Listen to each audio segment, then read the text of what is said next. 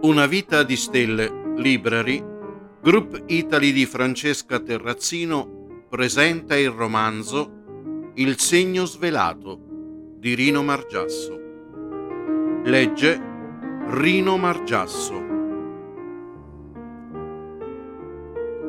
Inizio secondo capitolo. Un regalo sofferto.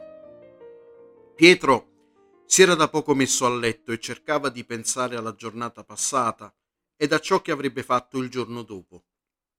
Steso pancia all'aria sotto le lenzuola che ogni tanto scostava, cercando anche di prendere sonno il prima possibile, perché un poco la giornata faticosa ed il caldo di luglio lo avevano sfiancato.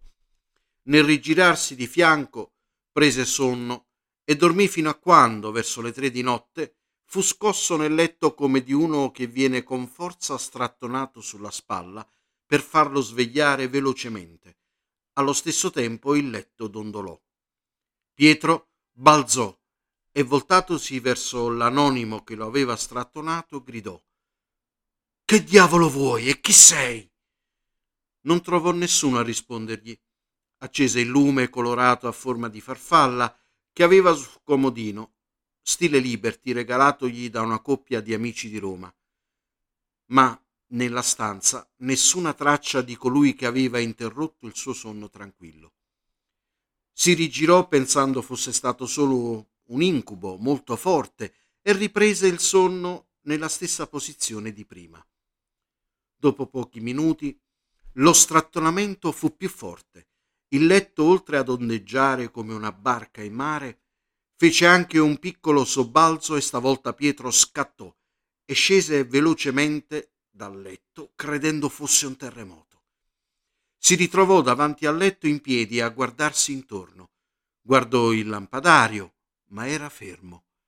Si affacciò per vedere qualche segnale dalla strada, ma tutto era fermo. Il normale via vai delle auto e tutto il resto tranquillo. Ad un certo punto sentì sopra la sua testa una voce ferma e determinata, ma al tempo stesso tranquilla e senza scuotimenti. Ora vedrai un, in un'altra dimensione le cose che solo a te possono essere mostrate. Resta sereno e tranquillo. Resto sereno e tranquillo, ma dimmi con chi parlo. Questo non ha importanza. Ora è importante ciò che dovrai vedere. Pietro rimase fermo, immobile, pietrificato dalla voce e da ciò che aveva detto. Si fermò con il pensiero alla frase vedrai in altra dimensione. In pochi secondi le domande che si poneva erano tante, più dei secondi che passavano. Sembravano essere un treno che ti passa davanti e non le tenne dentro di sé. Quali cose, quali dimensioni? Perché a me? Cosa sta accadendo? Chi sei? O chi siete. In questo momento è necessario che tu riceva un qualcosa dall'alto, come se fosse un regalo. Sii docile e mansueto. Perché a me? Perché quello che ricevi non è e non sarà per te, ma per gli altri. Dovrai usarlo per quelli che dovrai aiutare. Quello che stava per accadere davanti ai suoi occhi lo avrebbe accompagnato per tutta la vita. Si aprì uno schermo quadrato, più o meno come un televisore di 32 pollici che, piano piano, dal fondo nero, sbiadiva per passare a colori più chiari ed a forme ben più definite. I contorni delle figure, cose, oggetti o per dirla meglio il film che si stava proiettando in HD faceva intuire che quella stava diventando la carta dell'imperatrice. Stavolta non era ferma, ma lo sguardo era indirizzato verso Pietro e con tono di sfida gli parlava. Cosa vuoi tu da me? Pietro non riuscì a rispondere una parola. In questa proiezione la carta era sola ed aveva attorno una cornice dorata ed il vestito era rosso fiammante. Vedeva dei simboli che riconobbe subito, l'anca è chiave della vita e l'altro simbolo ureo, ma questa volta il cobra dea Vaget si contorceva attorno con fare sinuoso e fluido. Dietro l'imperatrice vedeva una figura messa di spalle, aveva la sagoma che faceva pensare ad un uomo, corpulento, spalle larghe, e di chi forse aveva fatto attività sportiva. Ma questa figura non era molto chiara. Mentre Pietro osservava tutto ciò, sempre in piedi nella stanza davanti al letto, la voce dell'imperatrice si ripresentò più forte e chiara. Cosa vuoi tu da me? Perché non rispondi? Pietro, scosso dal tono più minaccioso, trovò la forza di rispondere con altrettanta forza. Sei tu che sei venuta da me, quindi tu cosa vuoi da me? La risposta non si fece attendere. L'imperatrice alzò lo scudo e lo mise davanti a Pietro che in quel preciso istante fu spostato indietro come quando un muletto o carrello elevatore con la punta delle sue braccia spinge in avanti un cassone e si ritrovò spalle al muro. Subito dopo, quello che stava vedendo sparì immediatamente. La voce che aveva preannunciato l'evento si ripresentò. Non deve spaventarti di tutto quello che hai visto e sentito sul tuo corpo. Non sei solo, non lo sarai per quello che devi affrontare, solo tienilo per te. Disse Pietro la domanda resta sempre la stessa. Perché a me? Pietro, non farti troppe domande. Ora non capiresti. Tutto avverrà nel tempo. Sappi che non è una casualità e coincidenze nella vita non esistono. Sparì anche la voce e piombò il silenzio. Pietro, tanto era affaticato e stranito, che fece fatica a riconquistare l'equilibrio e soprattutto riguadagnare lo spigolo del letto. Non riusciva a capacitarsi il perché di tutto ciò. Era frastornato al punto tale che aveva bisogno di bere un poco d'acqua, di cambiare anche la temperatura corporea che s'era alzata non soltanto per il caldo, ma per tutta l'energia messa in campo in quel momento. Decise di farsi una doccia più fredda del solito, anche per riprendersi quanto prima. Sotto la doccia stette un bel po', mettendosi con la testa sotto il getto d'acqua e con le mani tese verso il muro. Non riusciva a connettere. Si asciugò e si sedette con l'accappatoio ai piedi del letto, riguardando verso lo spazio in aria dove si era presentata la visione di quel film. Ma non vide nulla. Pietro, mentre ricordava, si staccò dal pensiero di quella notte, perché avevano bussato il citofono di casa. Rispose era la consegna di un pacco di merce che aveva ordinato qualche settimana prima. Le consegne non erano così veloci in quel tempo, dove la pandemia aveva creato anche problemi con la logistica. Aveva ordinato un amplificatore e casse. Una delle passioni e passatempi di Pietro riguardava la musica. Aveva studiato pianoforte, siccome aveva da poco cambiato il suo pianoforte digitale, non volendo sentirlo in cuffia, aveva acquistato due piccole casse di ascolto ed un mixer. Con la musica scaricava la tensione, si teneva in allenamento e comunque questa sua passione lo faceva sentire soddisfatto e realizzato, creativo, a differenza del lavoro rutinario, sempre e soltanto le stesse attività. Ritornò sul suo computer al lavoro, rimandando l'assemblaggio e la prova acustica dopo il suo orario consueto, quando una volta disconnesso poteva distrarsi nel primo pomeriggio.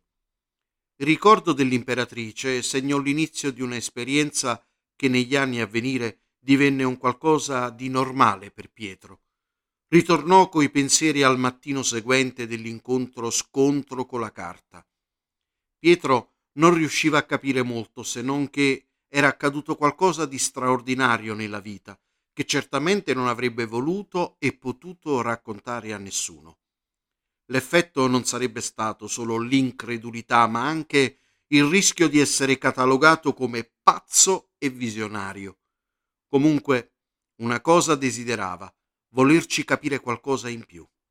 Capire ed associare alla realtà quella diversa dimensione, capire chi fosse e a chi appartenessero quelle spalle, la figura dell'imperatrice e quei simboli strani. Pur avendo avuto un'educazione cattolica, Pietro aveva nel tempo conosciuto e sviluppato delle attitudini al mondo del trascendente. Ma di quella faccenda non è che ci capisse poi tanto, a parte la figura dell'imperatrice. Sapeva bene che nei tarocchi rappresentava insieme l'abbondanza e l'intelligenza, figura che ha un considerevole senso pratico e non manca di una grande ambizione. L'imperatrice è colei che con le sue grandi capacità e la sua caparbia volontà è in grado di dare vita a tutte le cose, indica anche riflessione ed erudizione. Fin qui tutto facile, ma Pietro si domandava ad alta voce come se stesse parlando con quella voce precisa che aveva ascoltato. Chi è quell'imperatrice che voleva incutermi paura e si sente attaccata da me? Perché è così accanita in questo momento che non ci sono motivi, persone che io contrasto? Non mi rispondi? Questo silenzio ha una sola risposta. Ho capito. Tutto a suo tempo e nel tempo. Come sempre sperava in un'illuminazione, uno spunto, un qualche intervento dal cielo in soccorso e di risposta alle sue domande.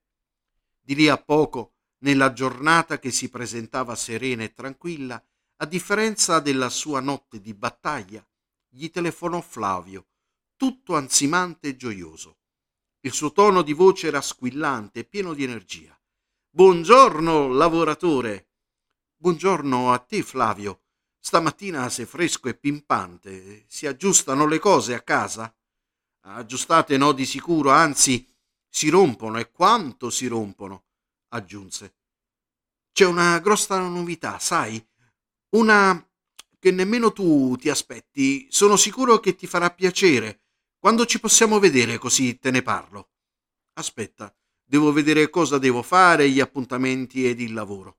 Dammi un attimo che apro l'agenda mentre stai al telefono. Facciamo così. Se ti va bene, ci vediamo oggi nel primo pomeriggio al bar a metà strada tra casa tua e la mia il bar degli amici a Via Ombrone. Perfetto, Pietro, a più tardi. L'incontro avvenne nel pomeriggio e si sedettero ad un tavolo un poco in disparte, all'aria aperta. Flavio scelse una cedrata e Pietro un succo di frutta all'albicocca con un poco d'acqua frizzante. Allora, quali sono queste grosse novità, Flavio? Ti vedo come un bambino eccitato, ansimante, come se avessi fatto una lunga corsa, ma sei venuto con il taxi.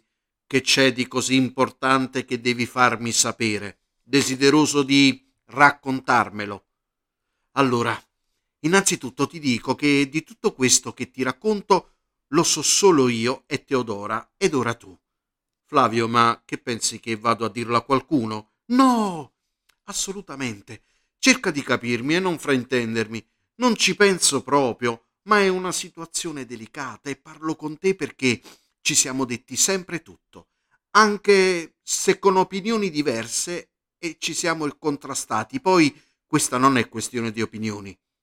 Questo l'ho capito dalle mille difficoltà che hai ogni volta quando c'è qualcosa di intimo e delicato. Ti conosco da anni, so bene che quando fai così c'è un peso ed adesso penso che è una questione privata e delicata.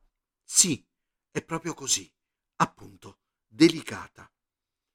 La voce di Flavio si abbassò e in modo molto confidenziale raccontò che con Teodora le videochiamate erano diventate sempre più frequenti e lunghe, fino ad arrivare al punto di diventare talmente confidenziali che si scambiarono cose mai dette nemmeno a un confessore. Pietro volle sapere di più di questa Teodora. Il suo nome poteva sembrare di primo acchitto benevolo. Comunque nulla sapeva ancora di chi fosse, che vita conducesse, quali gli interessi e soprattutto cosa potesse sempre più interessare a Flavio, pur immaginando che nella sua crisi matrimoniale si apriva un varco con una novità. Era qualcosa di inaspettato in una tempesta scoppiata in casa propria. Scusami Flavio, posso chiederti una cosa prima che vai avanti? Dimmi. Ora mi sento più tranquillo, chiedimi pure, ti voglio fare partecipe di tutto. Se non lo faccio con te, che ti reputo come un fratello, con chi lo faccio? Cosa vuoi sapere? Di questa Teodora, so come l'hai conosciuta, come si è portata avanti la vostra amicizia, fin dove si è spinta, ma cosa fa? Che vita ha? Quanti anni ha se... Flavio lo interruppe subito. Hai ragione. Non tengo in conto che tu di Teodora non sai niente ed io so vita, morte e miracoli. Flavio mise sul tavolo la sua cedrata, strofinandosi le mani e con molta eccitazione. Raccontò che era una donna di tredici anni più giovane di lui, sposata, con una vita piatta e normale. Di lavoro attualmente non ne aveva, ma fino ad allora aveva lavorato in alcuni call center per varie aziende e che in quel periodo cercava una sistemazione, mandando curriculum dappertutto. Il suo matrimonio non era di quello di rose e fiori, il marito era sempre all'estero per lavoro, quindi dopo pochi anni di matrimonio e senza figli si ritrovava quasi come una vedova, con una madre anziana che ogni tanto era presente e vigilante sulla sua vita, ma al tempo stesso quella che le ripeteva che ogni lasciata era persa e quindi nel suo passato spesso le era capitato di trovarsi delle distrazioni. Lo sguardo di Pietro rimase fermo ed impassibile, ma alcune notizie suonavano come i tasti del pianoforte che, percuotendoli nel tempo, suonavano note stonate, ed anche le corde si logorano e perdono la precisione e vanno accordate se non sostituite. Pietro ebbe dentro di sé l'istinto che quella storia stava prendendo una brutta piega, ma non sapeva nulla e nemmeno poteva permettersi di spezzare l'argomento o creare delle frizioni che avrebbero impedito a Flavio di raccontare e sfogarsi e lui, Pietro, di capire qualcosa di più. Flavio aveva avuto fino allora un matrimonio normale, iniziato alcuni anni prima. I figli non vennero subito, ma dopo tempo, e non biologicamente. Una moglie che si divideva tra figli, la casa e il lavoro di ragioniera. Fin qui tutto normale, se non fosse che nel tempo una serie di eventi e il tempo che dai suoi rintocchi aveva stancato e staccato Claudia da Flavio per farla vivere sempre di più solo per i figli ed il lavoro con le sue scadenze lavorative e tra le dichiarazioni di reddito e clienti dell'ufficio commercialistico da gestire. In Claudia crebbe il desiderio e la voglia di realizzare se stessa e questo in età matura. Tutti questi motivi avevano incrinato il rapporto o comunque fatto stendere una coltre di incomprensioni e mancanza di comunicazioni tra i due. Flavio si sentiva sempre di più messo da parte e stanco. Voleva prendere una boccata di ossigeno. C'erano tutti i presupposti per distrarsi anche lui. Sai cosa ci siamo detti reciprocamente io e Teodora? Cosa? Mi posso immaginare che siete diventati come due vicini di casa sullo stesso pianerottolo che hanno aperto la porta della propria casa e chiacchierato e qualche volta fanno accomodare il vicino per un caffè. Volevamo vederci da vicino e che gli schermi andavano tolti, meglio la realtà che il virtuale. Come hai detto tu, il caffè lo abbiamo preso, ma in una casa diversa dalla nostra. Pietro pensò che fosse inevitabile, anzi, con i tempi che corrono avevano preso questa decisione perdendo più tempo del solito. Oggi si fa tutto e subito. La fretta non è più una cattiva consigliera. Anzi, più lenti si va e più il tempo è perso. Flavio raccontò che l'incontro avvenne in un luogo sicuro e isolato, ma non troppo da essere soli. Fu nel parcheggio di un centro commerciale dove di sera erano aperti negozi, cinema multisala, bar, bowling e ristoranti e pizzerie. Di giorno non c'era nessuno, se non poche macchine parcheggiate ed il resto tutto chiuso. Raccontare l'incontro per Flavio fu eccitante, ricordare quel momento per lui esaltante, ma al tempo stesso provava un certo imbarazzo, come di un bambino che aveva rubato una buona caramella. L'aveva presa di nascosto, ma ne era contento. Dalle poche parole scambiate con Teodora, Flavio fece capire che era successo qualcosa di più di un semplice caffè. In definitiva, al parlare di Flavio, Teodora gli saltò addosso, baciandolo, afferrando la testa con le sue mani. Flavio in quel momento si bloccò, guardando fisso negli occhi Pietro, che rimase anch'egli con gli occhi fissi in Flavio.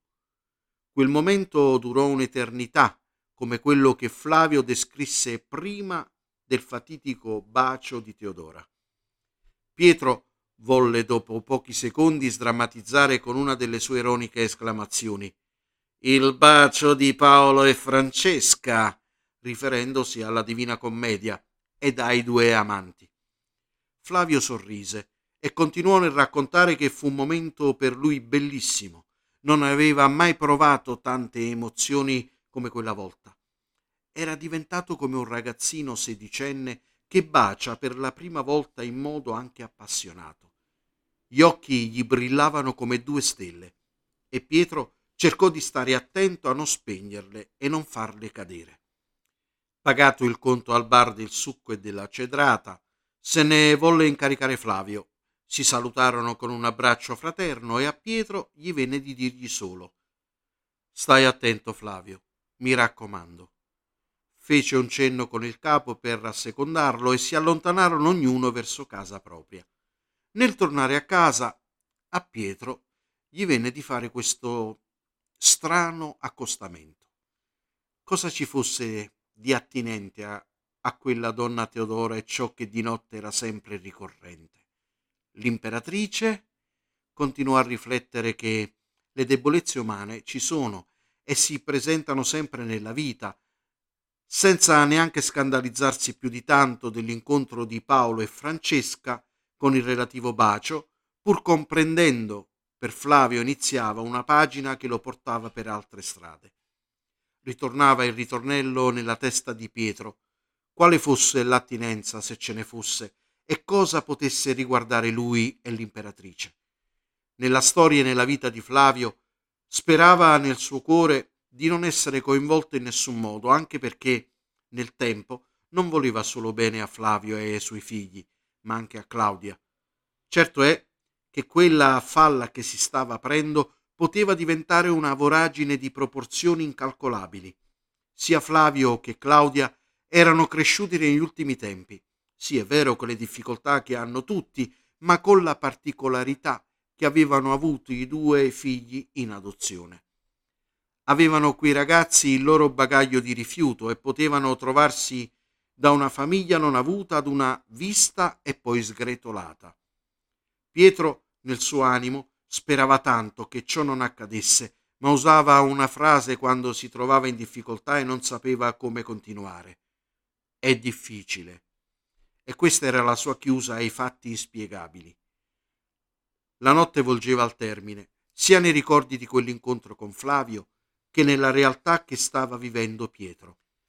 Aveva terminato il lavoro, era andato a fare la spesa per la cena e dopo uno sguardo al telegiornale e a qualche interessante programma televisivo andò a letto per cercare di dormire.